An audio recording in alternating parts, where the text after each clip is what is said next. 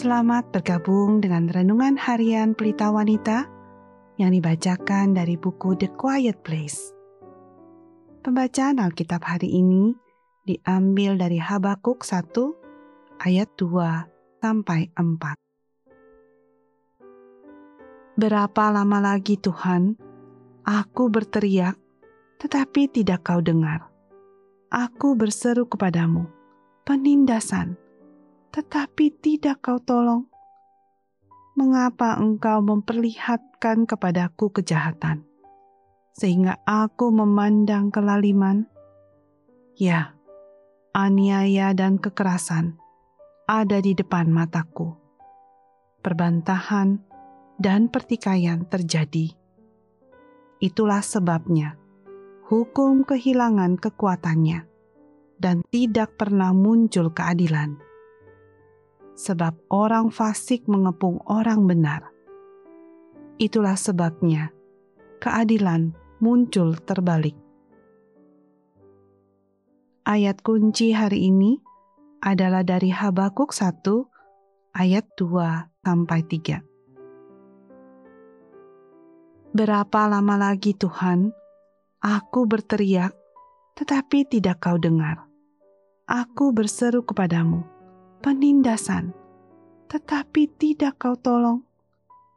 Mengapa engkau memperlihatkan kepadaku kejahatan, sehingga aku memandang kelaliman? Ya, aniaya dan kekerasan ada di depan mataku. Perbantahan dan pertikaian terjadi. Berdoa di saat sedang sakit hati saya telah lama berdoa dengan beberapa teman dekat saya mengenai suatu masalah yang sangat sulit. Akhirnya, mulai kelihatan kalau pintu yang sangat kita inginkan untuk dibukakan olehnya telah ditutup rapat-rapat secara permanen. Setelah selama ini kita mempercayai dan menyetujui Allah memberikan jawaban yang sangat berlawanan dengan apa yang kita mohonkan kepadanya. Selama berbulan-bulan setelahnya, saya hampir tidak bisa membaca Alkitab. Setiap kali saya membaca janji-janji tentang bagaimana Allah mendengar dan menjawab doa, saya merasa bingung dan seperti diejek. Tentu saja, saya tahu kebenaran di dalam kepala saya dan teologi saya. Tetapi mengapa Allah menaruh janji-janji itu di dalam firman-Nya jika janji-janji itu tidak selalu benar?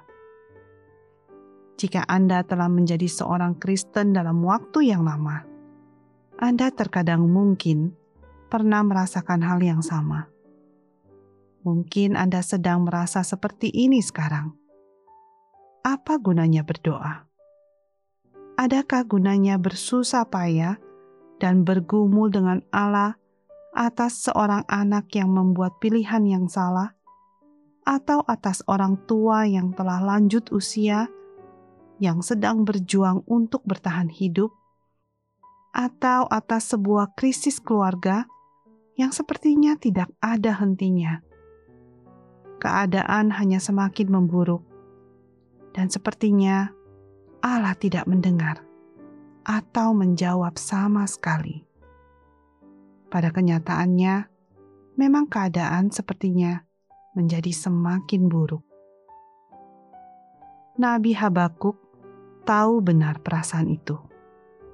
Dia berdoa dalam jangka waktu yang lama agar bangsanya disembuhkan dari penderitaan tetapi dia akhirnya mengerti. Demikian juga kita semua harus mengerti bahwa jalan Allah itu benar, dan doa tepatnya adalah mendengarkan daripada berbicara. Jika kita bisa menenangkan pikiran dan perkataan tuduhan kita terhadap Allah, Dia akan mengatur ulang hati Anda dan akan menunjukkan kepada kita jawaban dan cara pandang yang kita butuhkan untuk menghadapi permasalahan kita, meskipun tidak mengetahui semua alasannya. Sebagai penutup, mari kita renungkan pernyataan ini. Cobalah jadikan doa Anda, khususnya atas masalah yang sulit ini, lebih sebagai latihan untuk mendengar.